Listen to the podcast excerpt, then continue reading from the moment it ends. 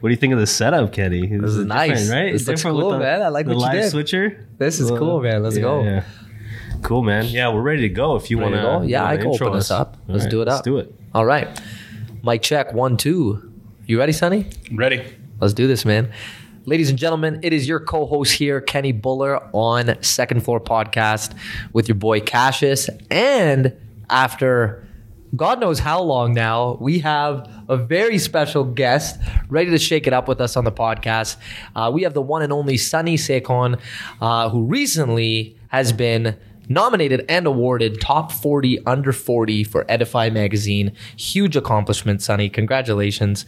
As well, you know, Sonny has been on our radar for honestly a couple years. Like I've, I've, I've been blessed to have uh, Sonny got brought to my attention back in uh, my corporate days with Telus, where you were highly involved with PBHL. And uh, at that time, there was lots you were able to do for me. You didn't even know who I was, but uh, it's it's a huge testament, Sonny, to your character, especially with the things you're involved in now. You know, you've been able to raise hundreds of thousands of dollars for free play for kids. I'm super excited to get into that. Have our audience know uh, just a whole lot more of how you're involving kids at such young ages to be a part of organized sports for free. And, you know, I'm a big, huge fan of getting kids and anyone involved in playing, involved in some sort of extracurricular recreational sport. Um, you know, for one, to stay out of trouble, but two, to know what it's like to be on a team and know what it's like to move your body you know? So you know you're part of that and then there's this whole retail side to you. You know that that's something that i'm excited to learn more about where you've been you know working at a high level with henry singer. You got to work with uh, many people especially on the oilers roster to get them suited and booted um, especially for their conferences. And just overall man i'm just excited to get to know you. This is very long overdue and we're excited to have you man. Thank you for the intro. I appreciate it. Um, really nice, really nice words. I'm super excited to be here as well. I, I've listened for years. Um, and yeah, you guys are uh, the last three, four episodes have been really fire. And like you reaching out, I was like, oh, this is like I, I'm pumped. So um, really happy to be here and dive into it as well. Thank you, man. Um, I'm gonna steal this off of uh, Grant Cardone's brother. He had Patrick Bet David on recently, and we're, we're big fans of him. Oh. And he just started the podcast with this question. I'm gonna ask you it. Who are you? Like, who is Sonny Sekhon? When when when when you get asked that, or when you think about that question, how would you answer it? Um, the the answer I think I've used in the last two weeks because I have been asked a lot is what I would uh, run with probably for the rest of my life. Is I I describe myself as Edmonton's biggest fan. Um, you know, I think uh, if you look at the things I've been involved with professionally and as a volunteer, um, they're all things that like touch my heart, but like also that I can like leverage to show off like the city that I grew up in and love and has given me everything. Um, yeah, and I, I think I would go with that. And behind that, like you know, I'm going to lead with my values like loyalty and passion, persistence. But yeah, it's uh, I, I would say that's how I uh, would describe myself. My wife, when I asked her to to do my two line sum, uh, summary, she said, uh, "Sonny, big hair." Bigger heart. so I, I laughed. I thought that was pretty funny too, but uh, I like mine better. I love that, man. I agree. Keep it. Yeah. Some nice hair you got going on. Thanks for Got that. the flow. Got the flow, man. I find that uh, you know, being that you're such a big fan of Edmonton, I'm guilty of this. Where growing up, especially in college, you you, want to escape. You want to go bigger. You want to. At that time, I feel like Edmonton was even in a, a different place than it is now because it's ever evolving. I just want to know, like, what advice would you give to that college student or just anyone that wants to leave Edmonton and they, they always feel like Edmonton's that underdog. They they I I don't know if these days you guys see the TikTok comments where people are like, ha ha ha, ha in Edmonton, what's what's in Edmonton? It's Edmonton, and like it just always having that facade of, you know, it, is it really a city? Like, what would you have to say to that with the success you've been able to attain, Sonny, in this city? But even success aside, like how happy you are. Like you literally say, like, yo, like I'm I'm, I'm ready. I'm ready to rep my my city like it's it's my very own child. So when someone says they want to leave here, what would you say to convince them otherwise? Well, I think what I have said and what I'll continue to say is like I ask them why, like like why why do you want to leave? Like you're born and raised here, you have this perception that you know New York and L.A. because you know you see LeBron throwing down the dunks, or you get to see like whatever uh, the latest trend is happening in New York, all the the major players and that doesn't mean that that's going to be your version of that city. That doesn't mean that if you show up there that you're going to have those experiences. Like it's dog eat dog there. And I'm not suggesting that you shouldn't challenge yourselves and chase your dreams, but like, um, if you're after a certain something, like you can be that change here, right? Like if you want uh, those things, why not be the person that makes it happen in Edmonton, right? Like uh, for you, like you just open like uh, Brave and you've got a, a studio here, right? Like part of you probably would have wondered like well maybe if i move to like somewhere where there's a higher concentration of uh, people doing this sport it's easier. But like you had something that kept you here. Uh, you're going to be part of the change. You're part of the fabric of our community and you're going to level it up. Um, so that's you know kind of how i've always taken it. Like i think a lot of people will talk and like you know they'll have their pieces quietly. And then uh, i've always tried to be someone that um, i'll just do what i have to do to try and make it what I want it to be, right? And you know, I I also recognize that maybe my version of Edmonton isn't for everyone, but I work pretty hard at like trying to make everything that I do, from the brick tournament to anything, uh, something that would hang anywhere in the world. So uh, that's what I would say. Just you could be part of leveling us up.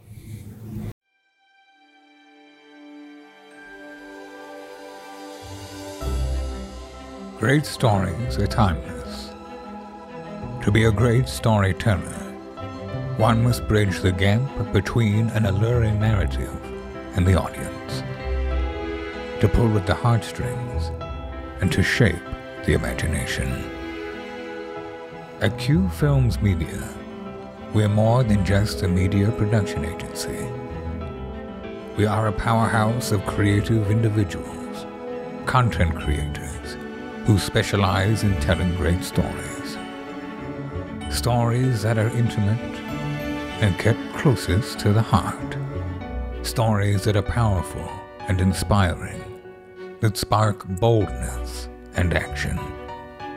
We are Q Films Media. We're here to tell your story.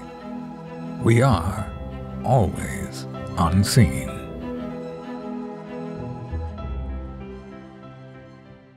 That's awesome, man. And I feel I feel that in in how you go about things and how you move because it's like you know that whatever it is you're doing, you're just trying to make whatever is being done better.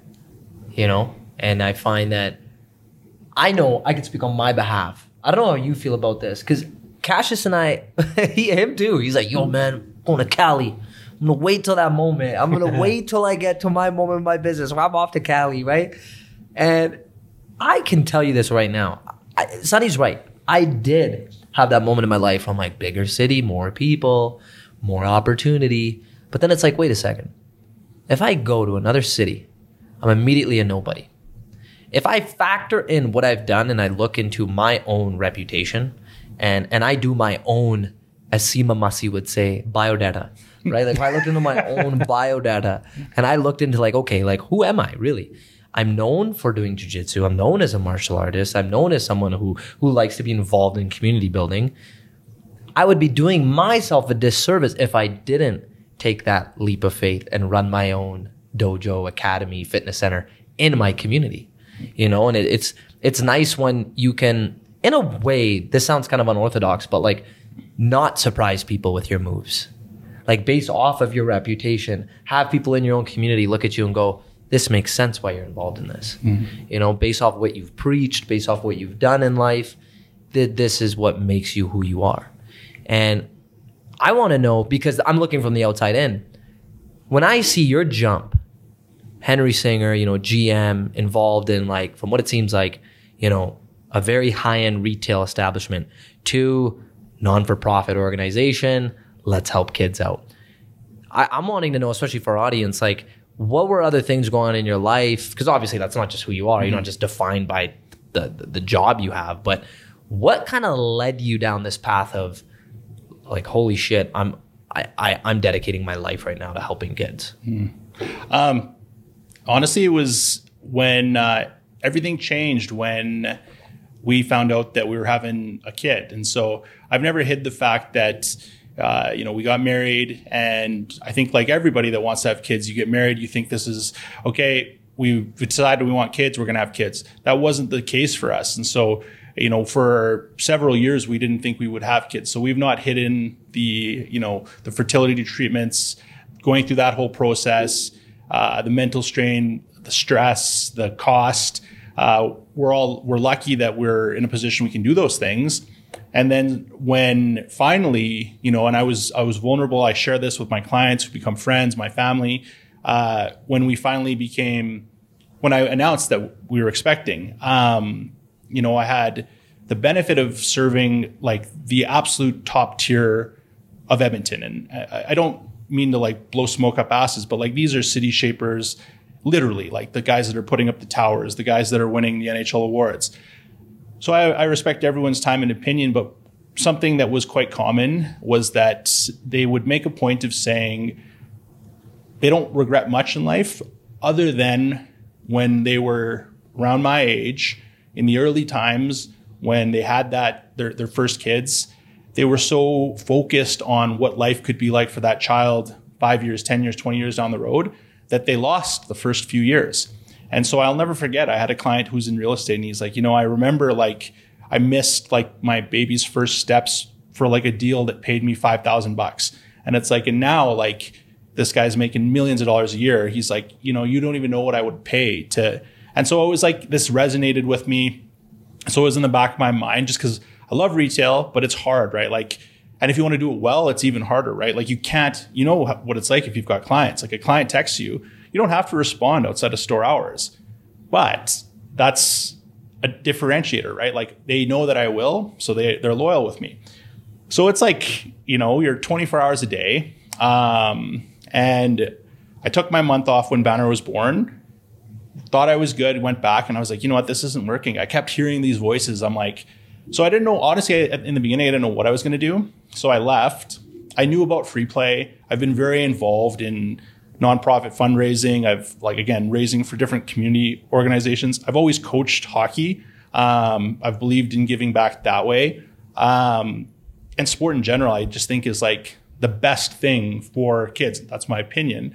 And so when I saw this and I saw what they were doing and my perception of what free play actually was completely changed. Um, yes, we're a charity and we're a nonprofit, but I also see them as like almost like a startup that's disrupting and like could scale and do really cool things. You saw the potential for sure. And so I, I dove in and like I think your comment on like outwardly, I think people that knew me at like first glance as the guy at Henry Singer were like totally shocked.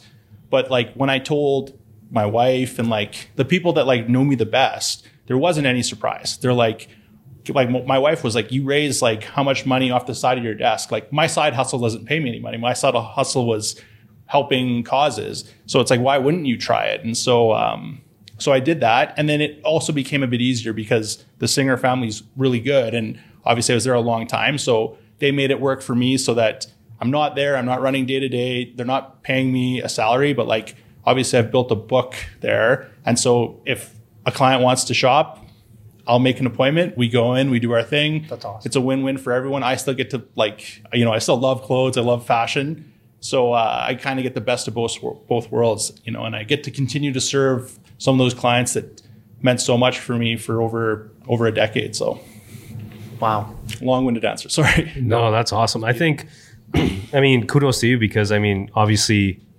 that sort of pivotal decision in your life isn't easy by any means, right? I mean, who wouldn't want to spend more time with their kids if they have the opportunity to do so? And not only that, but to make that conscious decision of saying, you know what, I want to change this so I can have more time, have more flexibility in my schedule. Because that could have been a moment where you could have just said that you could have let that thought pass and say, you know what, I'm good here, making good money, I got good clientele, things are rolling, things are all right. Mm-hmm. You know, I had that month, all right, you know, and I'm sure a lot of parents probably went through that where, you know, they probably thought about that and they they don't have maybe they didn't make that step or maybe they they just let that thought pass and say, you know what, I'm okay, you know, I'm making good money, got to provide, you know, we got to provide for our families, right? So we might not have that choice or we might not have the confidence to make that choice and to change and pivot. So much much respect, uh, Sonny, on that. on Man. that front. I appreciate it. Yeah. I agree. Like that's that's beautiful, man. Like first and foremost, like congratulations to you and your wife on on having a baby. That's a true blessing, and that's not an easy feat when you're against all odds and having one in the first place. And that that must there must be so much like emotions behind that where you recognize like okay, here here we are like trying trying trying and failing and failing and failing and then going over every possible way to make it happen and then it happens then of course yeah there's no wonder where why you kind of look at it like okay well we brought this this human into this world i'm gonna do whatever it takes now to, to, to be a part of its life to be a part of all of its moments right? So i i think that's that's very awesome because i think we appreciate more of the things in life that we know how hard it was to get you know? Like and that's not everyone's uh, story right? For others i can imagine it's like oh yeah like we're pregnant and it's so easy. And i'm sure like even just hearing that's like oh like good for you guys. Like we're still trying don't rub it in our face and not that like Yeah. it's not that you're meaning to come off that negative. and i'm not even saying that that's how you come off but i've had clients i've known people that have struggled with the same thing and then when you really peel away the layers like it's that's not easy yeah, like like being completely transparent, like it it was hard, right? Like uh, in that span from when we got married to when uh, we had banners, so two and a half three year period. Like my sister on our wedding day found out that she was pregnant with their first caser. So of course the, that's the first one in our family, my my wife's family. So we're pumped, like over the moon, so happy. And then we're not ready to try, and then we start trying, and then my brother-in-law and uh, Aaron, they have they're pregnant with their first, and then you know now it's like I can see it, uh, and my negative feelings at first started coming from like Kayla because like you know Kayla was taking it on as like what's going on, is this going to happen? To then like our niece Molly is born, super happy, and then my sister is like, and it's exactly what you said. It's like oh well we weren't expecting this one, and it's like. But they don't. They're not aware, right? And Yeah, and fair. and uh, I was really proud of my wife because she um, uh, you know, it's not something that I think people think about till you're in it, like infertility, IVF, all this stuff. Um, and you know, I feel like it's still like kept quiet, and so people don't know how to talk about it. So Kayla was like pretty open about it, and like, um, but yeah, it was it was an interesting and uh, different time. But yeah, super blessed and not not uh, regretting any choices for uh, to make time for the family for sure. Totally. And it's like it's interesting when you notice that such subjects are so taboo. First and foremost, it's not something like we get taught in school that, right? Like if we're talking sex ed, I think that should be taught, right? Is hey, there's a likelihood it might not be you guys, or it could be someone you know, but they're gonna have a tough time having a kid. How do you go about that conversation, mm-hmm. right? And then like I think especially as grown men, this is kind of more of a macro level of when a man is talking to another man. A comedian said this. It was like, it was like you know he's he's like Men's Mental Health Week month. He's like it's a hoax. He's it sounds like oh this is gonna be interesting. He's like cause you out here with the boys and you're like hey guys, I'm feeling pretty sad today. like it's like things are going on, and your boys are like, "Yo, man, like slap another beer," like, or they're just like, "Oh man, like they'll, they'll- they'll say something silly like, "Oh man, don't, don't stop crying about it," especially like in a in a group guy setting. But it's like, I am all about man, like whether you're, you're like any man, any woman, anybody, like if you're going through something like this, like acknowledge it because I think we're so quick to kind of brush it under the rug. And like I think we need to recognize how hard something is for somebody, right? So Agreed. man, good for you guys for having that. Like that's, and then for continuously trying Yeah. and not giving up. You know, um, I want to kind of segue into um, some tips that you can provide on um, raising money and raising funds. Um, there's so many ways I want to go around this topic because, first and foremost, it's sad we're living in a time right now where you do a fundraiser and you, you start raising a lot of money and it raises a lot of concerns from people. Uh, this is generally, I noticed, Oprah and the and, and the Rock are prime examples. They do something good for the community. They're supporting Maui. It goes back to their own culture, and people go, "Don't donate. It's, it's going straight to their pockets," and they start getting a little skeptical. We talked about this one episode, right? Yeah, me and Sonny actually talked about this before you came. There you go. Yeah, right. so yeah, it's a hot topic. Yeah, right? it is a hot topic. For But sure. then on, on the other end, it's like, okay, so how can we not only like verify and legit legitimize this, but also how can we get to a point where we can continue to raise more funds against the grain of people having skepticism around where their money should be donated to? And I, I'm curious to know like how you manage to do it all. Um, it's a great question, and I think if someone can actually have the bulletproof answer, that person's going to be the best fundraiser in history. But I think you got to start by knowing and acknowledging, and this goes back to what we were talking about, that like no matter what you do, no matter what you're raising for, someone is going to have a negative opinion, right? Um, you know, with The Rock and Oprah, I listened to that pod and familiar with the situation and. Oprah's worth 1.5 billion, The Rock 500 million, and they donated 10 million bucks. So super easy to sit there and say that this is like less than half a percent of their combined net worth, right? And sure, make that criticism. But if you're going to make that criticism, look into what else are these people funding? Like, are you aware that Oprah is like the largest donor in the United Negro College Fund history? Are you aware? Like these people, whether I always used to get into these arguments with my dad, like when you're on that level, when you've got three commas in your net worth, like you're giving more money away than people will ever fathom, whether you want to or not, because the people that are working for you are doing this. They're going to ask you what you care about, and they're going to give the money away for you because at some point it makes uh, sense for your estate, right? Um, so don't start unless you have a thick enough skin to know that someone's going to say something you know, we connected a little bit with Sunny Brar, like during the farmers' protests. I worked with uh, Raman and we made T-shirts, hundred T-shirts. I think we like raised three thousand bucks. And I said, I, I remember being on a podcast and I said, the money, this is going to do nothing. Like, like your three thousand bucks, absolutely nothing. If you actually look into what you're going up against, it's more about awareness. And I had to, I ended up writing an opinion piece for Boz because people were like, and so I like call like what's what's your mo here? And i'm like if i wanted to make 3000 bucks i would like instead of doing this for two days i would have just done my job. Like you know Would've like- collected more hours. yeah like you know like so that's step one. Don't do it without a thick skin. And then if you are going to raise funds like you know there's i say this in every meeting i take like there's an infinite cause competing for finite dollars. So like go into it with passion, like because your passion will ring through. Like if you're raising money for something that's just paying you, they'll know that, right? Like if you're doing something for the right reasons, that's like I don't go in with a pitch deck. I'm not like I go in and I have a conversation about impacting 4,500 kids' lives.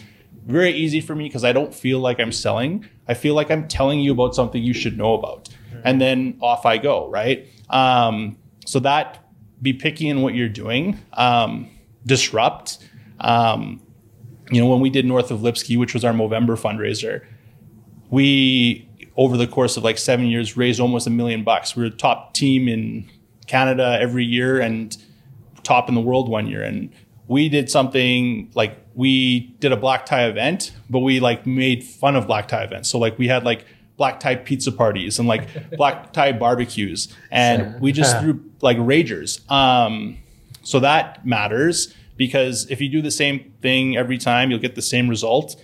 Um, and you you can't be afraid to have people say no because it's going to happen. And um, again, you just have to, as long as it like what you're doing and what you're raising for aligns with your moral compass, you'll you'll have success. And but I think for a lot of people, that's probably the hardest part is picking the right one. So yeah.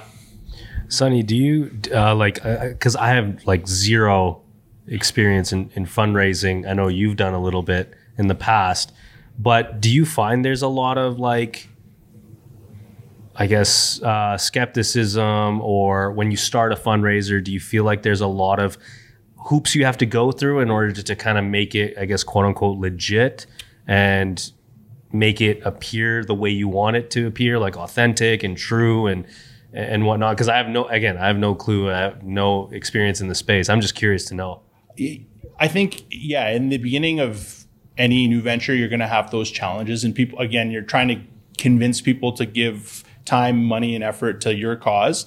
Uh, so you're always going to have those skeptics. And I think in the early stages, anything I've done, I've relied heavily on a network I've built through just being myself in other arenas. Um, I think more than that, you're just to, the realities of fundraising will hit you before any of that, which is like you're competing against charities that are doing what you're trying to do. And in some cases, on levels like you're aspiring to do 10 years down the road. So you're like, how do I carve a piece out of that? So I'll go into, again, many pitches right now. And what I like to arm myself with is because uh, I sat on the other side of the desk when I was at Henry Singer. I was the one that heard all the pitches, and so, and I'm I never hide that we donated to the same three causes that probably 80 to 90 percent of businesses here do. They're all great. I'm never going to sit here and say we shouldn't have a standalone stollery. I'm never going to say anything about the hospital. What I will point out all the time is because this is all public, you know, some of these charities have $92 million on like under management. Some of these charities have marketing budgets that would exceed what our overall operating budgets are. So at a certain point, it's like, are you actually still supporting the mission or are you just on board with their marketing? So I try and I try and show like the value that like a ten thousand dollar donation would have and the impact it would the number of kids it would touch in something like us versus like what it might be over there. And I'm not trying to say like someone shouldn't support the Stollery or Ronald McDonald House, uh, Winifred Stewart, all amazing causes. But if I got to have someone and they got I got to make the choice for them, of course I'm going to argue for the kids that we're fundraising for, right? Because that's where my purpose is aligned right now. But that's uh, just fighting those marketing budgets is a bigger challenge than starting something new, I think. Yeah, that's interesting. It's like if I could flip this while you were talking. I don't know if this is gonna make sense out loud, but it's like if, if you were, let's say, you, you loved you loved uh, you know building suits for people so much, and let's say like you started doing it for kids who who are underprivileged, they can't afford suits, and you're doing it for them out of the, the goodness of uh, your heart, and it's all free. But then the money is coming in through some other source and then one day someone sees you eating. They just see you eating. And they're like, what are you doing eating? Where, would you get, where'd you get that? How are you eating right now? Like, how'd you, how'd you afford to get that food? Mm. And then you're at a fancy restaurant, let's say, and you're like, well, it's through the work I do. So what kind of work you do? Oh, I help, help kids, you know, fit into suits or better yet, I help them, you know, with uh, free play for kids. I help them do their sport activity. And they go, well, shame on you for being in a fancy restaurant eating and then and then now all of a sudden you're like well what do you mean it's like well that's money that you're getting from the organization and you call it your work and here you are eating in a fancy restaurant mm. and I, I think that's the very tough part right now about when people see the type of work someone does that's f- philanthropic in design where it's for the goodness of of, uh, of of our society and it's for people that are underprivileged but then you now have to be careful to some degree because of people's opinions on, on how you're viewed in the limelight and, and how you use that spotlight. That's not my opinion. I think it's like at the end of the day, that's your work. And now from looking at it in the grand scheme of things, these organizations, they have to pay their people who are now spending their lifetime, their work to do this. And they have to now cut them a specific cut from the big piece of the pie of people now paying for this. So it's kind of unique. I love how you mentioned that where when you look at kind of like the behind the scenes, you break down how a charity is organized. And you look at, wait a second, how much of my money is going to the people? And I, I think it's so important because for me as a person that's donating, if I just hear from you like, hey, it's impacted this many people's lives, and I love how on your guys' website, like it shows percentages mm-hmm. of like, hey, 98% of the kids that are enrolled are now getting better grades. Mm-hmm. And like it's just breaking down statistics of this money has gone towards this many people getting help and and here's how it's impacting their life yeah it's uh, like kpis right like i you know at singer you have your that's programmed in the back of my brain like how many units per transaction was the dollar size Um, so I like that about free play. Like we have data that helps us like showcase who we are. Uh, again, it goes back to like, yeah, I, I mean, I can tell you like, like complete honesty here. Like uh, we were talking before about cars. So I work at a nonprofit with the average age of our staff 19 to 21, so younger kids. So I roll in in a Model 3 Tesla. It's a $50,000 car. It's a nice car. It's not anything extreme. Um, I'm, you know, 37 years old, and in my own team, you know, people are like, "Whoa, maybe we should be doing like what you're doing," and so I'm like, I like, I remember the kid that said this to me. I was like, "You do know that I spent like 13 years." in like a very private career before I came here, right? Um, so in your in your case with like someone at the restaurant, like you're going to get that, right? And you know, if someone said that to me at an actual restaurant, I just ignore it, go on. Yeah. But we do get those questions, right? And but I, I, I a client of mine once told me my best trait was radical candor. I'll tell you what you probably don't want to hear, but I'll say it nicely. I'll smile. In that case, I have nothing to hide. Like we're a registered charity you want to know how much money I make? You can you literally pull it up, yeah. you know, and we operate super lean. We're we're a charity that uh, under seven uh, under ten percent of our revenue goes to like admin costs, which is like gold standard, right? And then I'm you know like with my buddies, I'm like, if you want to look at my T4 from before and now, that's you know you'll think I'm crazy and. Mm. That goes into a whole separate conversation, right? Like purpose and what I see as success and you know, money is important, but like for me, it's at this stage in my life, it's not uh, the prime motivating factor, and I, nor is it like what I think would define my success.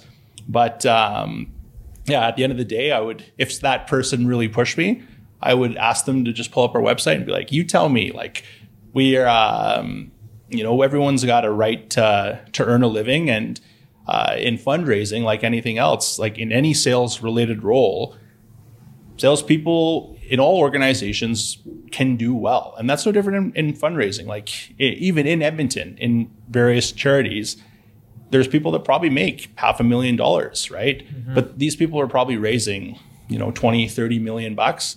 So you can look at it as, wow, that guy's making half a million bucks. What a what an asshole. Or you could look at it and be like, that guy raised $30 million to build a children's hospital.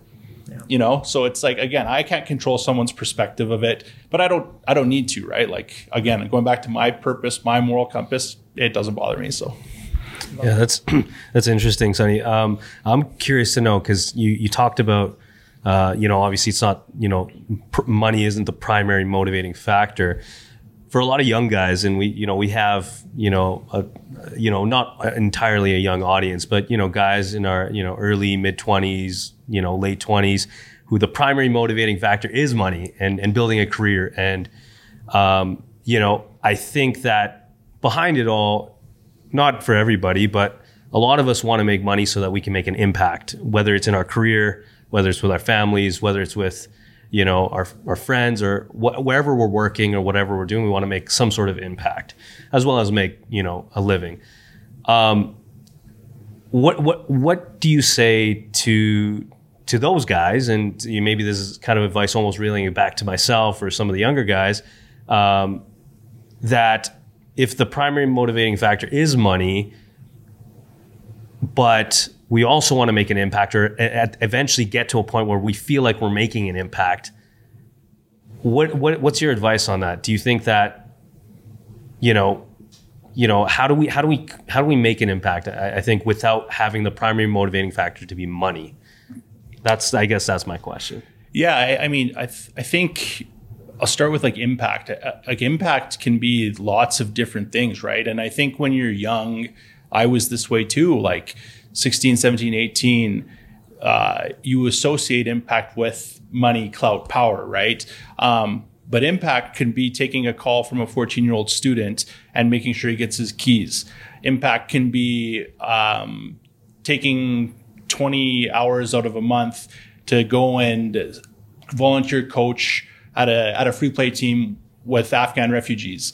Uh, impact can impact can be you know going through your closet once a quarter and donating clothes that you don't need anymore. Um, and it does take time to understand that.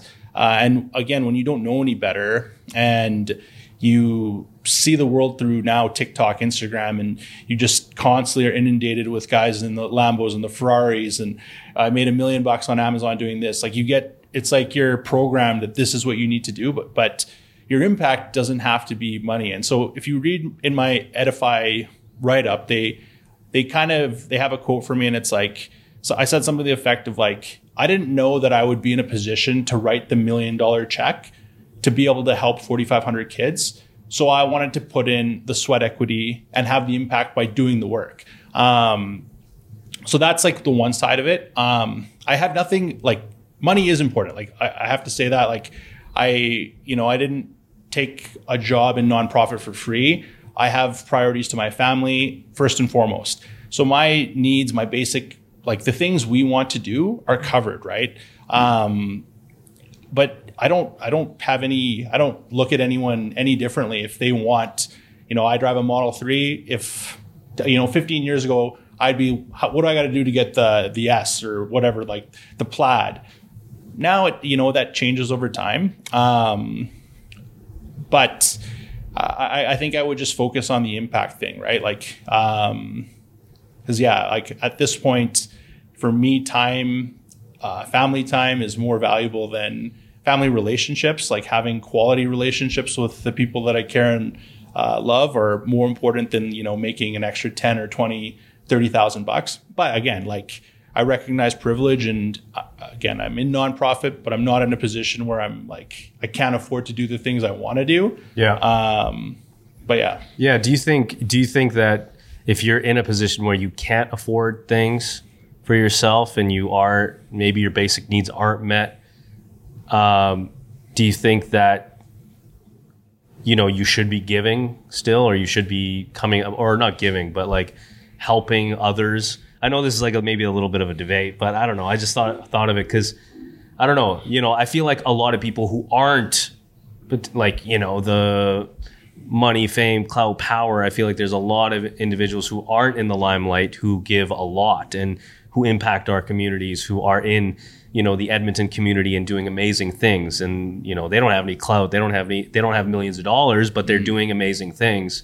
Uh, maybe I'm not talking to them, but maybe more so if you're even if you're struggling to make a living or you're struggling to uh, cover those basic needs. What are your thoughts on that? No, like like no, yeah. My personal answer is no. I don't think, and I also don't think that if you're a million dollar year earner that you necessarily like are obligated to give back to causes. Like I think your humanity should um, shine through, and I would hope that you know people are lead with empathy and uh, recognize that if they're in a position to help, they, they would. But um, I'd be more disappointed in those higher earners. But if you're, you know, if you're a newcomer, you're struggling to get by, you're just starting off. Like I think you, your primary, everyone's primary objective, like first off, it's to yourself. Yeah. And then, you know, if you're married and you've got a family, it's to them. And so if you're scraping by, just barely getting by, every dollar counts towards that. And then if you're in a position where you are blessed to give back,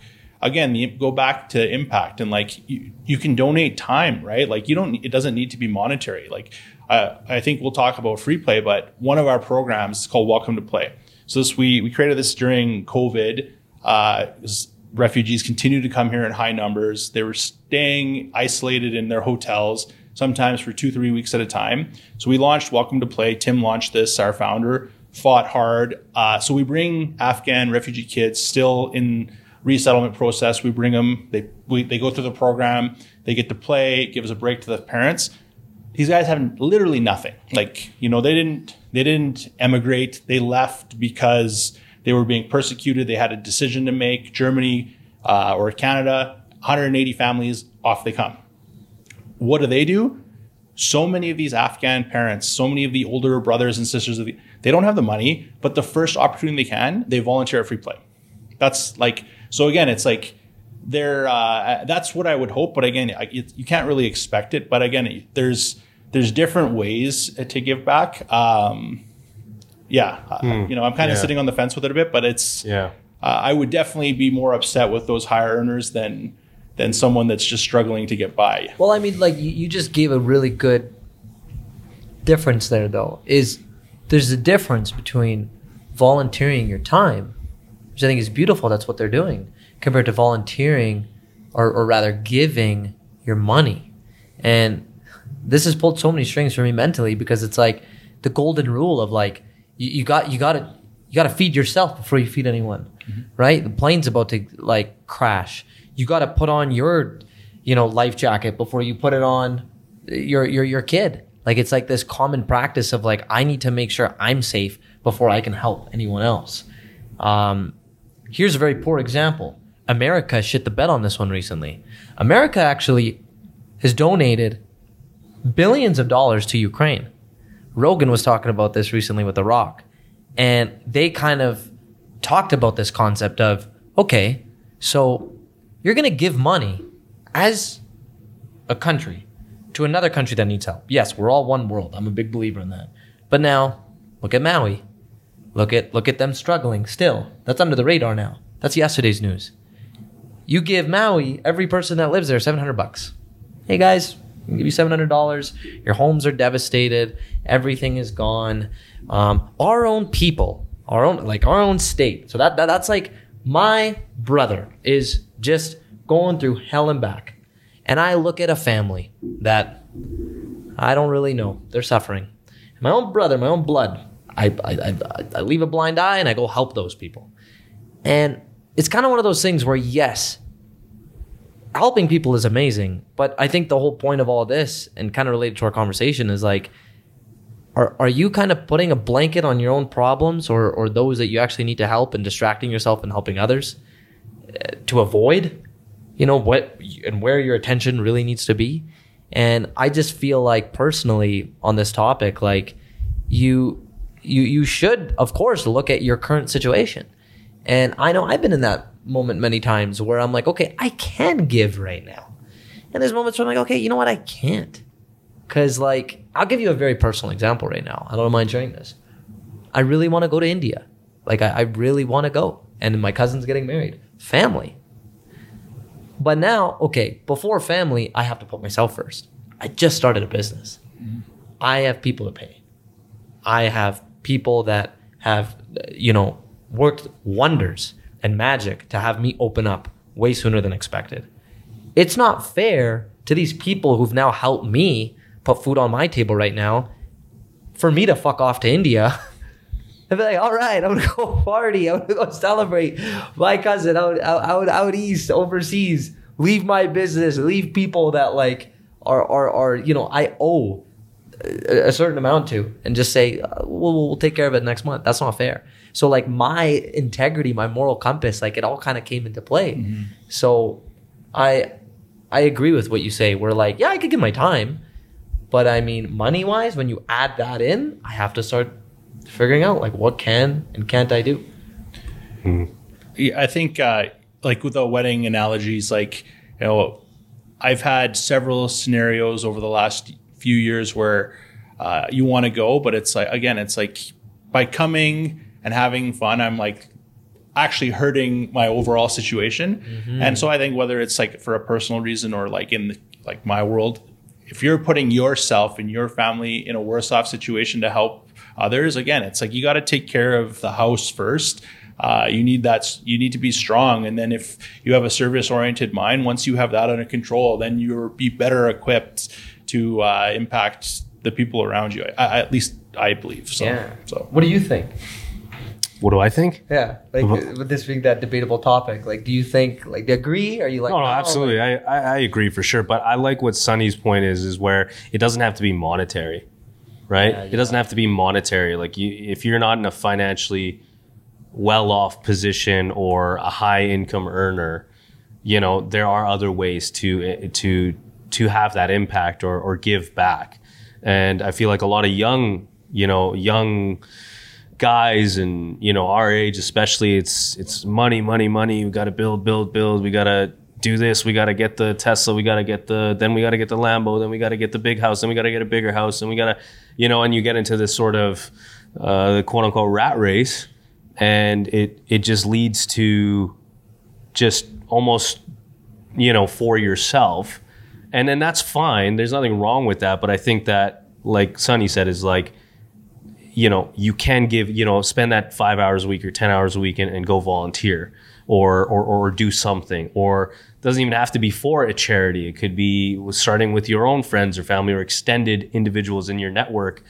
What can you do? What can you know? The, the 14 year old who lost his keys, you know, that is that. I love that example because it's like impact in our head sometimes thinks we, it needs to be grandiose. It needs to be like, I need to, you know do something that makes big waves but that is big waves those mm-hmm. those the small quote unquote interactions that you might have maybe those intimate interactions that you have that's impactful you know that that and, and that to me just like when Sonny was talking just kind of like sparked like that sort of light bulb. It's like it doesn't have to be monetary you know? And like on the monetary thing one thing I will say is like you know uh I have nothing but respect for people that push themselves and achieve like, you know, the the highest levels in the corporate culture, the businesses that spend like, you know, there's things they have in their lives that of course you'd be lying if you're not envious of. But again, it does I don't think it needs to become like the primary force in, you know, uh, so many young uh, people these like there there's there's other things at play um, and then yes one thing I wanted to add, like talking about things like those those families that might not have the monetary means. So yes, the impact can be something as simple as volunteering. That something that again, you guys, you and Sunny Brar, and I'm not sure if you were part of the run for farmers, but you know during COVID, I saw this from afar, um, and here's a group of guys that were passionate about a cause.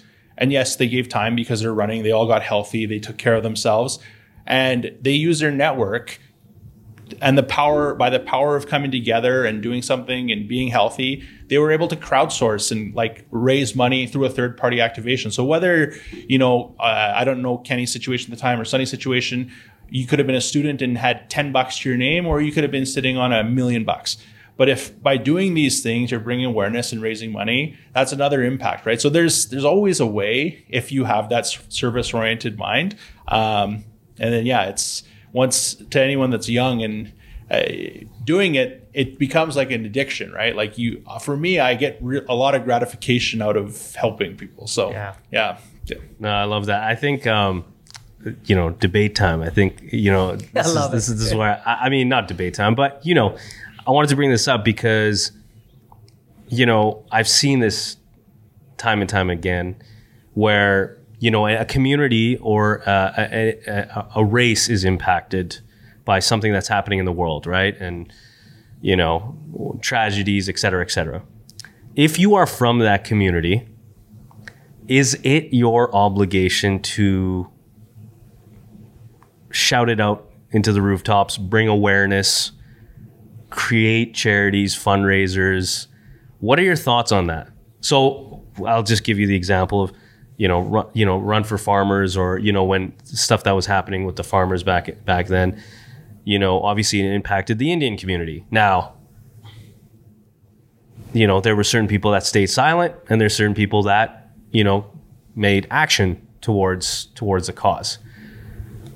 And some who were potentially maybe not doing any action were calling out others for not making action especially those who are in the public eye. Why aren't hey you're you're from Punjab, you're from this community, you're from you're not talking about this. Why aren't you not saying this and calling them out on Instagram and etc. Mm-hmm. I'm curious to know from your perspective or your opinion, Sonny, is that if you're from that community, do you have a, a, a moral obligation or just an obligation in general to speak out maybe you have a small platform, maybe you are in the public eye, maybe you're not. Do you feel like it is something that you're obligated and you, you have to do? Um, it's uh, this will be a, a spicy one. I think. I know. That's why debates, man. Debates. got the earth question. Yeah, yeah. So, um, I think if you're from a community. So the farmers protest, prime example. So you know, I i am half Punjabi. My dad came in '74. Uh, story everyone from Punjab knows uh, in the diaspora, um, and uh, I I don't have a big platform, but I'm you know I'm well known in circles here. And so I, for me, I felt like I did have an obligation. I felt like what was happening, and I felt that, uh, especially given the nature of the country and the nature of the media and the nature of the reports. Um, and I didn't think that right off the bat. I just I remember it, it was at Henry Singer. Clients would ask questions because they're getting like how the media was framing it through traditional Western, and I'm like, no, no, no. So here I am. I'm like, and so I was doing this like one on one, like for four hours a day at Henry Singer, giving these like mini seminars. And so finally, I'm like, you know what? Yeah. Um, and who am I? I'm like, you know, 1500 Instagram followers, but I'm like, you know what? That's enough. Uh, enough of the right people here will see it. So yeah, I think I think if you have the ability to uh, shine light where there's darkness and like give um, you know at least an alternate perspective, uh, I think you should. Uh, that's my opinion. Um, I'm also, you know, sensitive because I was that guy like during the farmers protest, and I don't know. I honestly don't know that I would have been as hardcore if people didn't start questioning my half white side and all this. Like I had to deal with all this like this stuff in my DMs. I'm like, man, like. Wow. So then I like dug my like the way I am. I like dug my heels in harder and I pushed harder. People Yeah. actually said things Oh, about yeah. like, why are you saying this if you're not even full Punjabi? Yeah, like no stupid. way. That's what I was gonna. Ha- that, that that was another thing I was gonna bring to. Like, Wow. what if people like attack you for not, or attack you for doing? That's crazy. That yeah. would make me. I'd be even more upset. so so I dug like I said I dug my heels in and you know I and again it's like I did it nobody asked me to do it I am able to do my own research. I'm aware of the history. You know I'm aware of like stuff that's now coming to light about like what's happened with whistleblowers and stuff in that and I made this decision on my own. You know I didn't I'm not being paid. I'm not making money doing this. It was how I felt morally. And so yeah, I, I do think that. I think, and so I, I again, I called people out locally that had more, you know, more followers, more ability to share the story. But I have empathy now, looking back on it, like why some of the folks we we you know I I targeted, and you know all of us I think targeted because everybody was frustrated. Um, I don't know what it's like to be like Jujhar Khaira and like you know people up he was at the time with the Oilers I think maybe he'd been no he's in Chicago and people were very critical of why is this guy not saying anything and you know looking back on it here's a guy who's one of the very very rare Punjabi Sikhs that made it to the NHL and he's not you know a Draisaitl or a McDavid. He's not bona fide number one superstar on any team in the league can do whatever he wants. They're going to make space for him. This is a guy that's fighting day in day out to stay in the NHL. And for him in that world, in the hockey world, you know, I, I I can't I haven't talked to him about this, but I could I could understand like the weight of that on him. Like if he says something like this, he's already like the elephant in the room in any room he's in in that world. He doesn't want this to be the thing that like puts his entire his entire life work at risk, right? Um, and then you know, and I had less sympathy or empathy for some of the politicians um, because I felt it was being too political. Like you're in office to represent the people, and the people that put you there, a large amount of them were from here, Yeah. and so. Um, yeah, I thought they were morally obligated to bring light to it, and um, because it's a story that was common to all of us. Uh, and I think you can't be a good politician if your own only concern is, or uh, how would I say this without being totally offensive? I don't think you're the best politician if your only motivating factor is reelection. Like I think if you are okay with being a force for change, for good or bad, and you might lose a seat because of it, that's I thought was more important. But uh, yeah, again, long-winded answer, but I personal opinion, yeah, I thought if you have an, if you have the opportunity, you should speak up. This next, uh, this next debatable topic is uh, I, I want to talk about parenthood. You know, and I think Sonny's at a time in his life right now where you know you've been blessed with a child, uh, recently two years old, which is beautiful, and I work with a lot of children through what I do with our academy, and I've seen how parents uh, move. You know, I'm going to say this. I'm not saying it's every parent, but I'm noticing. I want to know your opinion on. I think due to a couple of reasons. Number one, parents in this day and age with kids between, uh, let's just say, from the moment they're born to like 13 years old, when they feel like they have a good grip on their child, right? I think they're trying really hard to like have their kids like them. And I think, once again, it's not every parent, but it's what I'm noticing. Their kid says something, their kid does something, and the kid is right 99% of the time. The kid gets what the kid wants. The kid is essentially running the household. So when the kid's bored, when the kid is no longer satisfied, the parent is quickly thinking, uh, okay, you don't want to do this? Okay, let's find something else you like.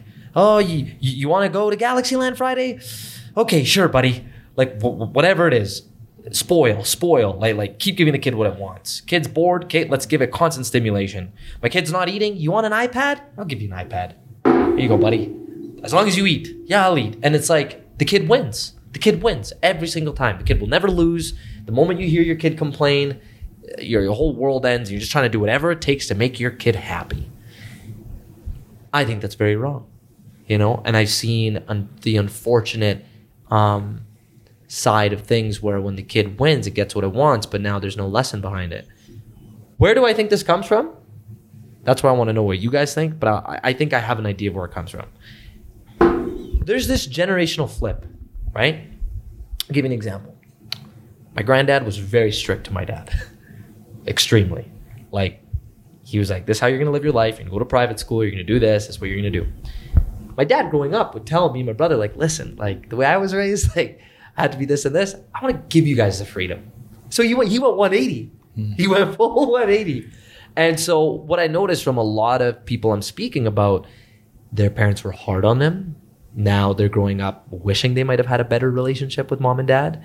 They don't. So now they go to their kid and they go, I'm going to do whatever it takes to make sure I have this loving, beautiful relationship with you. How do I do that? I give you what you want. And I think that's where it's kind of stemming from. I think it's wrong. I don't think this should be the case. I could write uh, a whole maybe potential thesis statement on this, but I want to know, Sonny, you're a father. I'm someone who's, uh, you know, I, I don't, I don't have a kid. I, I one day would love the idea of raising my own family with my beloved girlfriend, but like, you know, that that's years down the road. But for you as a father right now, do you see this too? Am I, am I, in, am I like uh, out in the boonies with this one? And and and how do you think this is, and why is it happening? If you do believe so, yeah uh, first off i i think you're right. It is happening. And um you know we could spend uh, days talking about why it is. I think part of what you're saying is true. I think it can be if you were raised really strict you would want to do the polar opposite or at least try to elicit different feelings than you had growing up right? Um i think that's part of it. I think that what we just talked about with like not knowing how to navigate geopolitical discussions uh, also would creep into like uh, parenting. Like I like I don't get involved in it. I don't care. But like Kill will sometimes show me like the mom groups on Instagram and Facebook and like the shame you feel. Like you know your your kid is. Did you see that kid? He was on his strider and he didn't have a helmet on. You know, it's like. Uh, so it's like, you know, it's it's happening on every like everything that we do. Like our people are watching and they're going to have an opinion. Um, and so I think in a lot of cases, it's people have been swayed by that. I also think that we live in a world where uh, delayed gratification is like almost a foreign concept. Like, um, so you use the iPad reference. Like, I remember my my sister Preeti, she has Kaser Jacks before we had them, and I'm like, I was you know on the outside looking in. I'm like, got the iPad, it's this because you just want peace, right? Yeah. But when I can say two years into having Banner, like the iPad comes out almost like it almost never comes out. Because, yes, and, I love that. See, you hear that, everybody? Fucking break that iPad. But, uh, but throw it. What I will say though too is like I mentioned earlier, like we went through hell to have Banner, right? So like listening to a crying baby is like we're like it's all good, man. You- yeah, yeah, we wanted yeah, it. we wanted this, right? Um, but um, you know, there's again, there's times and places where you you you know you you you pull you you do whatever it takes. Like I want my son to be happy, right? But th- I don't. His happiness, you know, he he doesn't have the capacity to understand at this age that. Um, he's not like he's just after the instant gratification where like he'll have 10 times more happiness if he just sticks with something. Um, and that's where i would have no issue being like look like you uh, you you just learned how to that my name's actually Sonny not dad.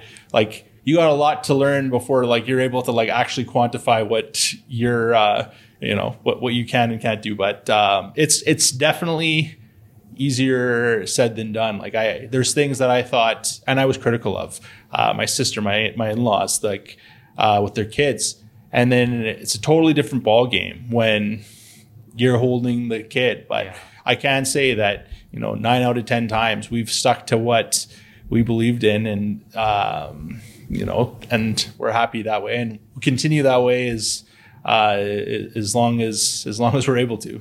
Yeah. No, I- and I'm really glad you brought that up. Like, obviously, like when it's your own child that you brought into this world, that's yours, it's your responsibility. You love the thing to death. It's like this beautiful result of, of who you and the person you love so much, you know, have created, you know? And it's just when I, when I see this behavior that kids naturally have.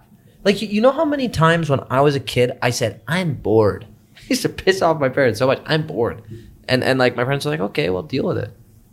And now I'm sitting there trying to deal with it, and I'm letting my imagination work its course. Five, 10, 15 minutes later, I'm thinking about like, you know, I'm uh, Thinking about the iPad. thinking about flying. like, like, I'm just like I'm being a kid with the crazy imagination that you're well equipped with, and and you, you just you deal with it. And I find right now parents go, okay, my kid's bored. Okay, I got to I got to I got to stimulate that brain with something.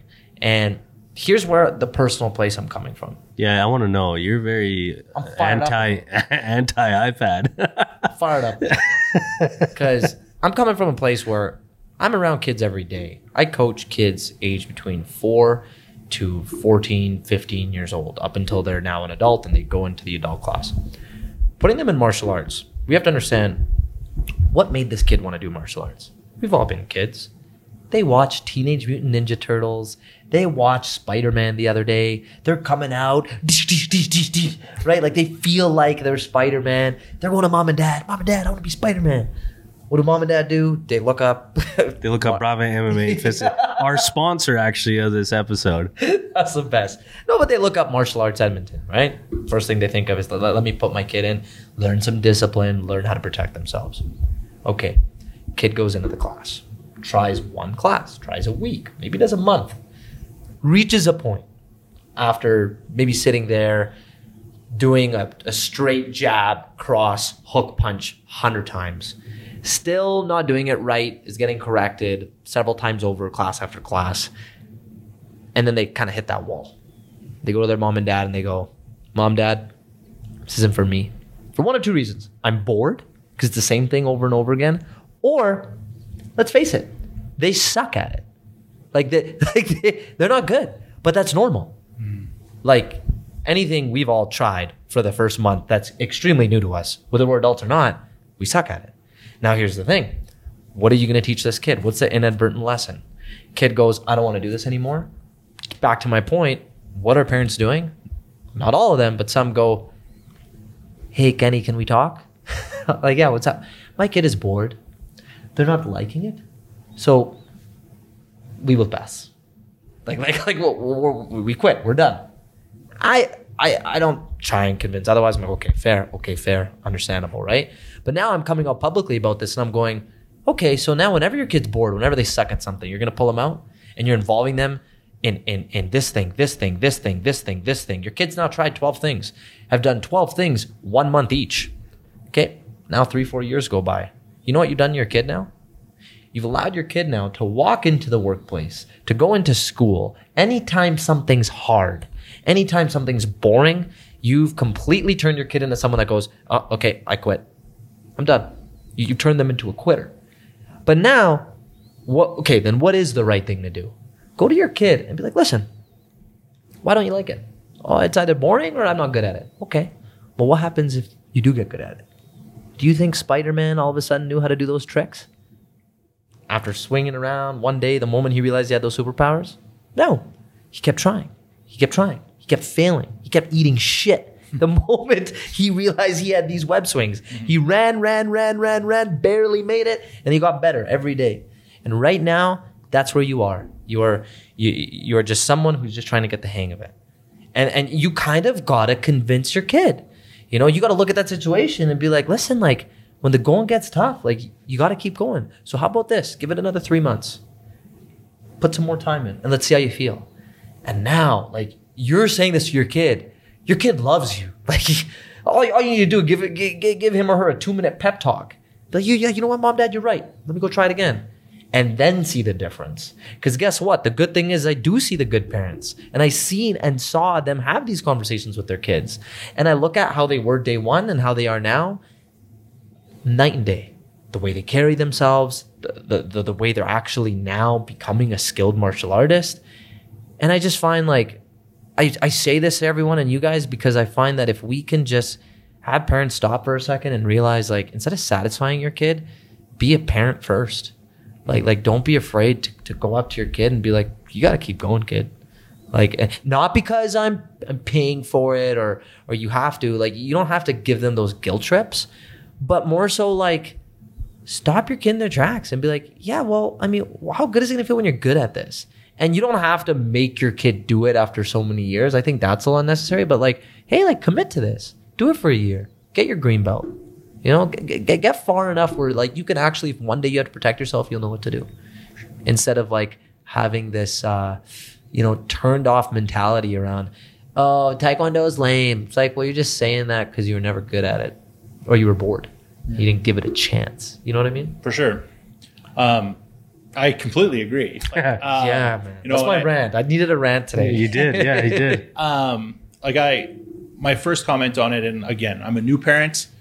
People have done this. Our parents, like, uh, times are different. It'll, every situation is different. I'm not. I haven't written the book on it. I'm learning as I go. Um, but you know, we just talked about the iPad, all this stuff. Like, I feel like you're seeing a lot of this because we are in that instant gratification society where it's like, okay, yeah, let's go throw you in uh, no regard for the business and what you're doing, your guys' efforts. Yeah, we'll put it. Put okay. You don't like jujitsu today. All right, let's go try uh, uh, like Frank Lee's Panther boxing. Yeah. Okay. Oh, you don't like that? All right, no problem. Let's. Duchess is doing a baking class. You didn't like? Okay, no problem. For me, you know, Banner's two, so he's not at that stage yet. He's showing that he likes hockey, which I love, but like if that day comes and he says, you know, Dad, Mom, I want to play hockey.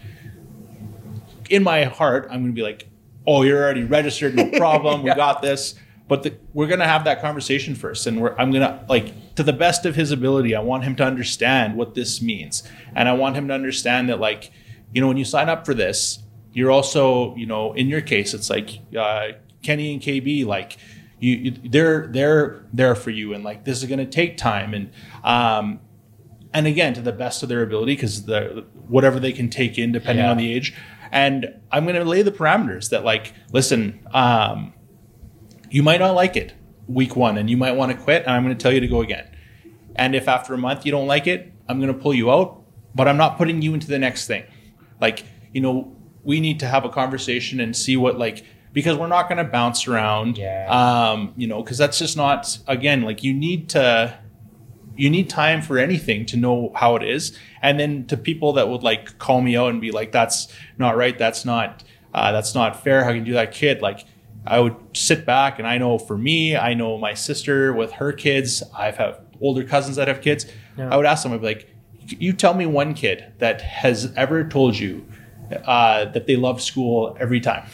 You show me one kid that didn't at one point say i don't want to go to school you still send them to school you you force them to go to school for 12 years 13 years. You put them in kindergarten they might say they hate it they might come back crying. You continue to force them. It's a great example. like so in that situation we, we know what's best for them and we're, we're trusting their education. In this you know we're not going to leave them in a situation where they're hurt or upset or they truly don't like it. Mm-hmm. But you got to at least give enough time to get past like uh, again you got to get through that like uncomfortable part to see if you actually like it or not and again it's just human nature right now instant gratification oh he's unhappy boom into the next thing so for us like i think that's how we would approach it right and i don't think there's anything wrong with it right So this is a debatable topic. Do you guys both think that Pro iPad. your you got me. How much involvement is too much for kids? Like right now, I feel like, from what I'm noticing, martial arts isn't the only activity, right? Even in the way we've designed our scheduling, we tell parents, and they love hearing this. They're, they're like, the first thing they ask is, okay, is this schedule like everything's concrete? They have to come to every class. First thing I say is, hey, no, no worries, you don't. There's three options for kickboxing, three options for jujitsu. If they could come at least two times a week for each discipline, you're set. Or if you want them to do one, two to three times a week, right? And then they go, oh, okay, good. I'm like, why? What's going on? Every parent, oh, th- my kid's involved in a lot of stuff. I'm like, oh, like what? Well, piano, soccer, um, volleyball, and now this. I'm like, okay, interesting. Do you guys think, like, involving your kid in that many extracurricular activities is it good or is it bad? Are you pro like multi activities, minor to what degree? Like, like how much is too much? How much is too much? Yeah, you know me. I threw like five questions in there. So I'm curious to know. Uh, Right, in favor of that many activities, or I mean, or maybe go all in in one. You're doing one. You're at that martial arts center five, six times a week. That's your thing. Then okay, three, four, five months. If you don't like it, then we'll give you another one. Or let's do sprinkle, sprinkle, sprinkle, like little bit of everything. So, but here's the thing. Okay, it's not about that the too many activities. It's more so the the skills that you want your child to hopefully develop from those activities, right? And so I feel like a if you are in a position to put your kids into two or three, four activities, which is a lot, you know, piano, you know, you know, anything physical, sports, etc if they can do it, I say why not? You know what I mean? Of course, from a from an athlete perspective, or from like learning that long term skill, like in you know martial arts, you need at least a couple years to get you know ranked and get a black belt and whatnot. Of course, that sort of diminishes that, where it might take that person, that child, a little longer to to to get that, and they're doing mm, you know three, four, five, six, seven different things, so they might not be as committed to jujitsu or martial arts because they got piano and they got swimming and they got violin class and etc. I don't see it as a bad thing. Um, yeah, that's that's my opinion. I don't see it as a bad thing. The more, the merrier. okay, good to know. Wow, it's nice. What about you, But- Yeah, I think I'm in the same thought, like uh, sentiment. Like, try different things, but give it a real try, right? Like, don't play piano for four days and then decide that now you want to be uh, boy band because NSYNC's back, or you know, like give it a, a solid go. Um, I think those things can like give a better rounded education experience. But I do say that I agree also with it I'd only be good with that if like you have the capacity as a family. And the capacity as a family can be a lot of different things, right? Like at Free Play, we talk about means looking very different. Um, that's a lot of money, right? Like, like first and foremost, if you're doing jujitsu and playing hockey or playing piano, that's a lot of money Yeah. beyond Yeah. the money that's a lot of time right like Yeah. think about think about if you have an activity five days a week that's mom or dad predominantly either taking time away from work maybe someone's staying home now maybe you're in a position where you're taking on a nanny uh, so that one of you can do this um, you know some people will get creative the carpool but like you're investing a lot of now your own time uh, and being a parent is selfless. I get that, but it's also okay as a parent to be like you need some of your own time, right? Um, sure.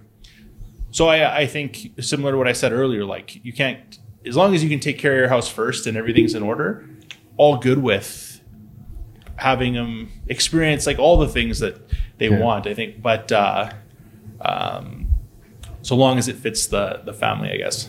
Yeah. Pro iPad, pro activities, all of it. Give it, give it all. Give it gets all. a grade from he gets me, the iPad. Yeah. He gets the swimming classes. Oh, he gets the violin class. He gets the jujitsu classes. I don't want to be around your kid.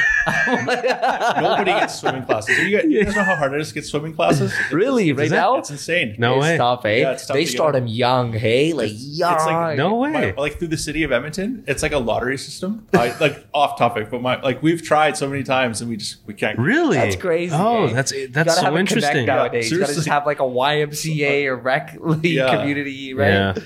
That's Wow. cool. No, it's That's good to get your guys' perspectives on that. Yeah. Uh, Is is there anything, Sonny, that is going on in your life or that's like pressing uh, things you're researching right now that you feel like we haven't touched on that like you really want to address and and share? Well, I think just like you know, uh, I'm, uh, forty under forty happened because I made this switch uh, to free play, and I Yeah, still- let's talk about that. I still don't think people really get free play, and what we just talked about ties into it so nicely. Like, um, I mentioned earlier that I see free play as like a disruptor, and I see it uh, like in a lot of ways early stage um, startup. And we just mentioned like, okay, two jujitsu classes, two kickboxing classes, swimming lessons, taking piano. How are you supposed to do that, right? Like, we've subscribed to this model for you know 100 years where you go to school from 9 to 3 and then so someone's got to stop work at 3 pick up the kid. And it like why are we still doing it this way right? Yeah. like and then um, and then you get into evening activities. So free play like everyone sees it and they assume okay it's sport. Yeah of course sport based um, but our model could be used literally with anything. It could be jujitsu it could be baking. Sport we find will always draw the most kids right so we're in 24 elementary schools highest need um, work with the school boards to serve the communities that need us most so high percentage of newcomers indigenous communities um, and we're there. And so the bell rings at 3:30. So if you're a newcomer, we all know this. Like how many stories do we know where dad worked three jobs, mom's like it's if dad's working three jobs, it's so that mom can be at home. But like we don't need to do it that way anymore, right? So what free play does is it's like the bell rings, now our staff go into the school and we just take the kids straight to free play.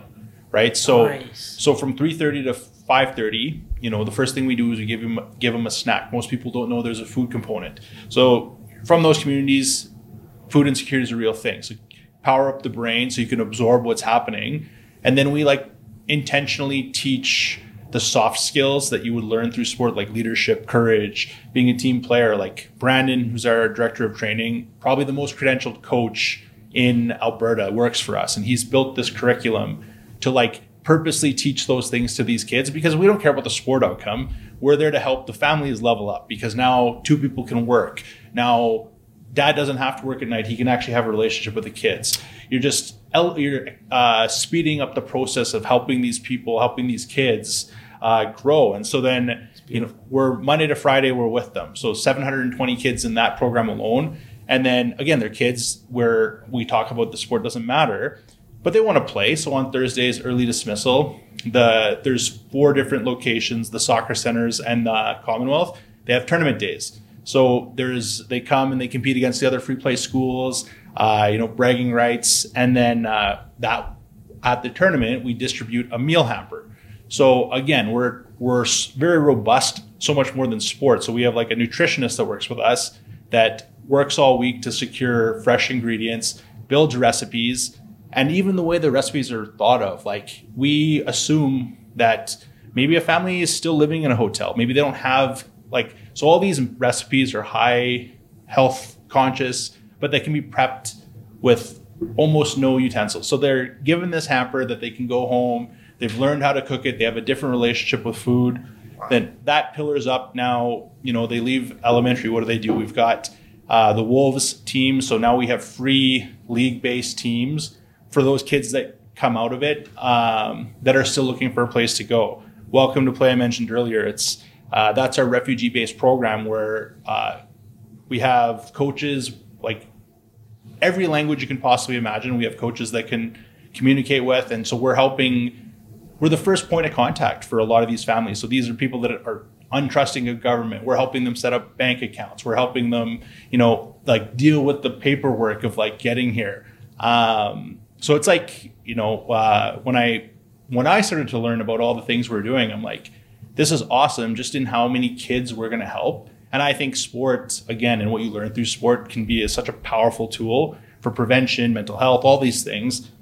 Um, but then again, like you know, I I've talked at length today and uh, in other places about like you know money's not necessarily the sole motivating factor in my life, but I'm also like I'm not a fool, and I saw this and I see this model, and I'm like, okay, well, as a parent now and someone that sees this, why wouldn't every single elementary school want something like this? Hmm. Like, if you're telling me whether you're a school that's a, a have that you're an affluent neighborhood and you had the option to pay a little bit of extra money so the kids stay at the school because the service comes in to teach all these things, why wouldn't that resonate in the broader Edmonton community? And then why wouldn't that resonate in other parts of Canada? And ultimately, why wouldn't that resonate across the world? Like, uh, again, being so pro Edmonton, I think we get t-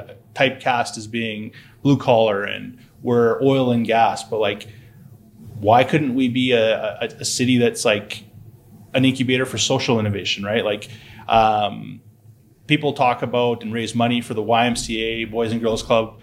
Those are American corporations that do amazing things.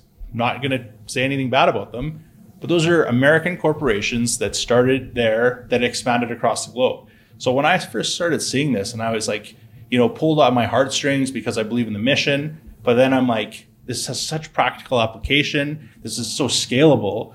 Like, honestly, why wouldn't it be in every single elementary school across North America? Um, that time between three and five, it's like studies have been done to show that that's the most vulnerable time in a child's life. But childcare costs, like I, we pay twelve hundred dollars for daycare for a two-year-old. If you're a newcomer, you don't have that money. So uh, we're breaking that system where siblings aren't having to look after them. Um, so I just I love everything about it. Um, and then you know with things like ours, we were talking about like, do I want him to try? Do I want Banner to try ten different sports? Like, yeah, I, you know when he's ready. Do, do I know if we're going to be able to pay for all these things? I don't know. But what I do know is like if free play continues to grow, there's an option where even if there's like a, at that time a free and a paid portion of it, here's something where you'll get exposed to all of these sports. And then if you know if we do a Brave class and we we put 300 students through there over the course of a month, and 10% of them are like, we love jujitsu.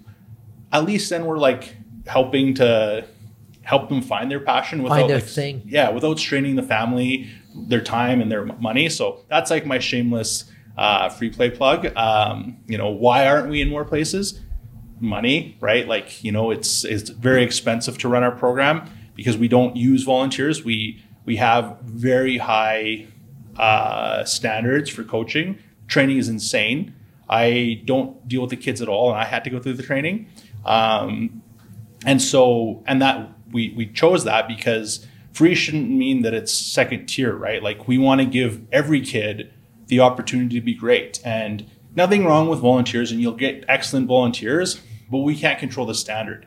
So as we impact 4,000, 5,000, 10,000 kids in their lives and their lifelong trajectories, we want to know that we're doing it with the best people. So it's uh, like I said, I could talk about free play all day. I love it, and uh, and just happy to be there helping change not just kids' lives, but their ultimately their families' lives. Man, I love that. that's, I mean, Sign me up. Like, That's beautiful. No, see, I was thinking, man, when I was a kid, I wish I had free play. Yeah. You know what straight I mean? Like, I mean, especially when you you mentioned that three to five p.m. sort of time, it makes so much sense, Sonny. When I was a kid, my parents, when I was when I, when I was growing up, after school, uh, my either my my dad or my, usually my dad would pick me up, or I'd walk to my parents' shop. So my parents have a tailoring shop, and uh, I'd walk over because there would be nobody at home. So I'd have to walk to my parents' shop, stay with my mom till about 6 p.m. And then once once I was once they closed the shop, then it's like, okay, you go home. Luckily, in the in their location back in the day, there was a youth center in the in the plaza that they that they worked in the little mall, um, and I used to go there all the time. You know, I'd help my mom sew here and there. You know, just say I did something. You know, and then I'd go into this youth center, um, and that was a vol like the youth center was all volunteers. So although it was good, like they were, they were. I mean, I have incredible memories there, and just having fun, and you know, they had some activities. You know, they had computers, but it wasn't very structured. It wasn't like how free play sounds. It wasn't like that, but it was. Uh, it was a place that I remember was very. I remember it. I still remember it to this day. It was just like that time. Those three or four hours after school, I would always go there, Those and that was that. That was like time for years. I did that for years. I did that until I obviously grew up. yeah. But Those are the glory days, man. Like it gives you such a that, that three to five thing. Yeah, that, that that's so accurate. It just as a kid, you're counting down the clock. You're looking at it in your last final class. You're like it's almost three twenty five, and then you you're looking forward to the thing that's next. You know, it's whether it's involved with free play. I remember for me, it was like, ah, I'm 325. I'm gonna go home, grab a glass of milk, 415, martial arts. yeah, stay there for two, three, four back to back classes. But with free play, that that's beautiful, man. Like you guys are giving. I love that piece on like you're making it so much easier for families. You're giving both parents a chance to still work, make money, like set that base, especially for all of the people that are coming and moving in and and are, are actually leaving um, very disastrous situations back home, or they're just they're just wanting to have a be- better opportunity, and they know that they've they, they're bringing their kids with them, and and they're not like I can imagine the older siblings how much happier they are, right? like they're like, great, I don't have to play babysitter anymore, and and now everyone, every kid can can have that opportunity to play, you know, because it's it's part of the disposable income. That's not the, that's not the first thing at all that parents think of is coming to this country being like, okay, what am I gonna put my kid through? It's like no, like I gotta feed my kid first, gotta feed me first, gotta figure it out. Let's get our jobs, and it's way better than kids staying at home looking at their iPad, right? Like you're giving them a purpose. You know, I, I love that, man. Appreciate it. That's huge. yeah it's uh and again like uh it's just super gratifying to see like uh i played sports my whole life. Like so i i've seen that what can happen when a good coach believes in a kid and uh, how that can change an outcome. But now it's like at scale and you're removing every barrier that like would prevent because i mean uh, calling a spade a spade like sport is just expensive right? Like you know hockey sticks cost $300 these days right? Like it's insane. And so again to be able to give that uh, that space is um, yeah you guys definitely you guys are welcome anytime check it out cool. but I, I will i think there's a it'd be fun to have a little jujitsu with Oh, some big time. We Yeah. have to set that up. it's That'd quite huge. I didn't. I like. Uh, so your back. You said your background. Your, your Afghani. Like, there's. It's quite popular with like uh, jujitsu's with that with the Afghani kids. Cool. Yeah, and so there was actually. Uh, That's awesome. There was a woman from. I don't think she's in Edmonton anymore, but she medaled. Um, uh, in jujitsu, she got a bronze, and she's like came from Afghanistan. So No she, way. Oh, there so you she, go. she came Oh, and did. A, she did a seminar. This is before I was there, but now, That's really uh, cool. yeah.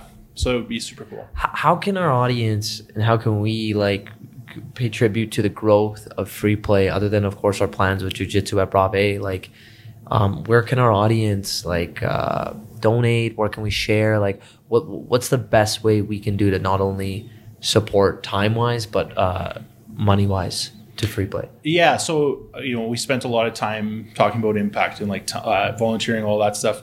The, the the odd thing with free play is like we get a lot of volunteer requests, but like people, everybody wants to come and coach the kids, but given that they're you know kids, uh, you know how it is. Like you have to have certain criteria. So volunteering for us is more like if we do a 50-50 events. So there's that. It's all on our website www.freeplayforkids.com.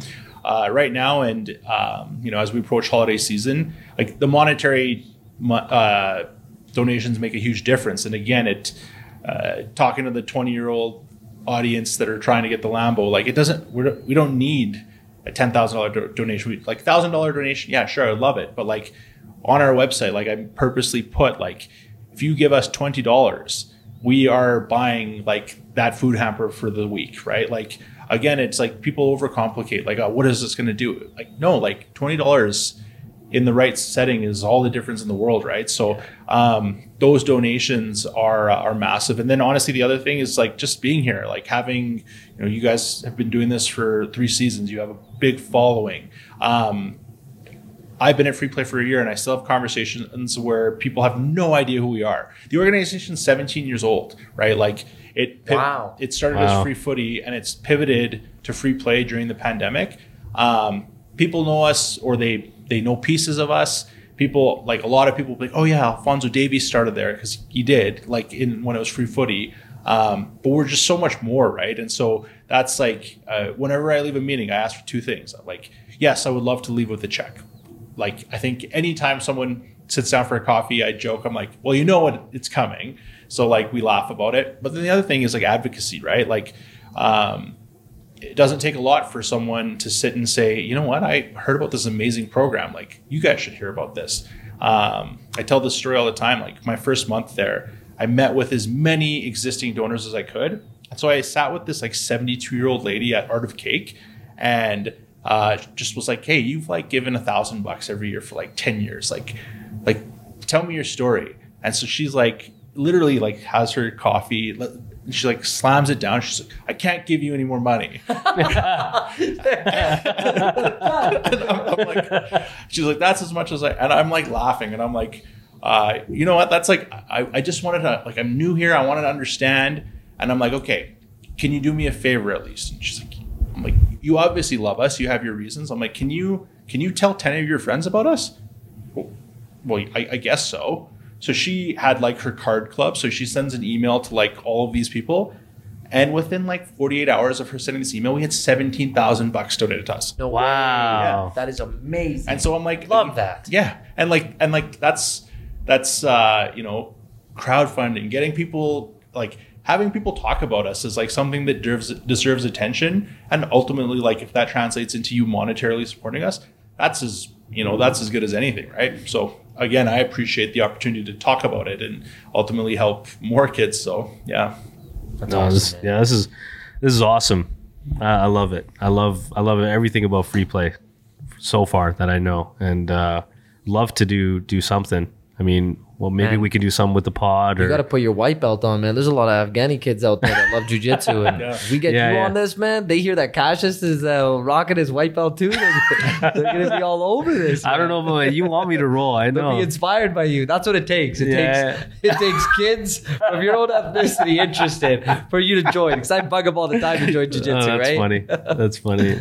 No, That's uh, good. Sonny. we- uh, first, I just want to say I appreciate you for coming on and and not only sharing your story, but your opinion, your perspective, and uh, and everything that you do. I I, I love it. So Yeah, man, Yeah. it's been such a blast, man. I, two hours went by like this, just being in your company, and um, we hope that you know people follow Free Play for Kids, people follow Sonny Sekhon online, and uh, you know I haven't asked this in uh, I don't know how long since we've had a guest, but um, we always like to ask our guests, you know, we are on the second floor, we are always preaching, you know, what does it take to to take things to the next level, and uh, that's what I want to ask you, like in, in literal terms and metaphorical terms, like what does it mean to you to to to be on the second floor, and then not just on the podcast, but more so just in life in general. You're clearly living at that mentality of taking things, you know, just up to another level. So so what does that mean to you in life to do so?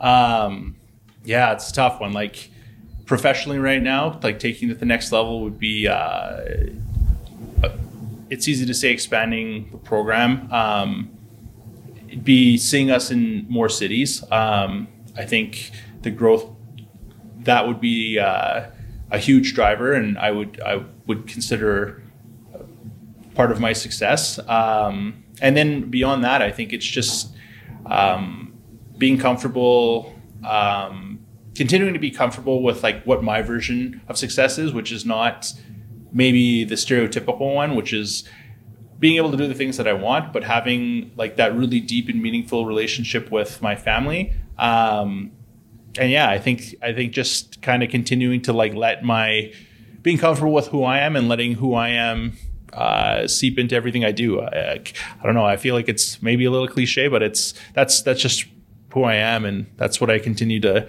want to do. But yeah, It's awesome, man. Well, we appreciate your authenticity, brother, and we appreciate you being on here. And uh, man, like we're we're definitely gonna do a lot of things together. I feel like with the things that we're involved in, and you're welcome anytime. Uh, how can people continue to follow your own personal journey and connect with you? Yeah. So um, first off, like I very much appreciate being on the show. Like it's uh, like uh, you know I'm not I was never gonna like message and be like, hey, I want to come on, but I was like, Yeah. no, was- maybe I'll come on one day, and then um, but uh, yeah, I mean, I'm on LinkedIn, uh, Instagram. It's just Sonny Sekhon, but like with two Y's because other Sonny Sekhons out there.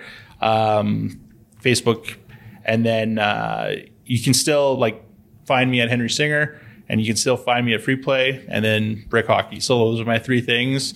And at any given time, you just reach out to me, and I'll see you see everyone at one of them. So. Love it, man. Well, there you have it, folks. You know what? Everything from parenthood to uh, what's going on in the world with current events to uh, free play for kids. We talked about it all today. So, uh, if this episode resonated with you or you feel like a loved one definitely needs to hear this, please share it, like us, subscribe on all platforms, and uh, definitely give Sonny Sekhon and Free Play for Kids some love. Thank you. And uh, that's a wrap.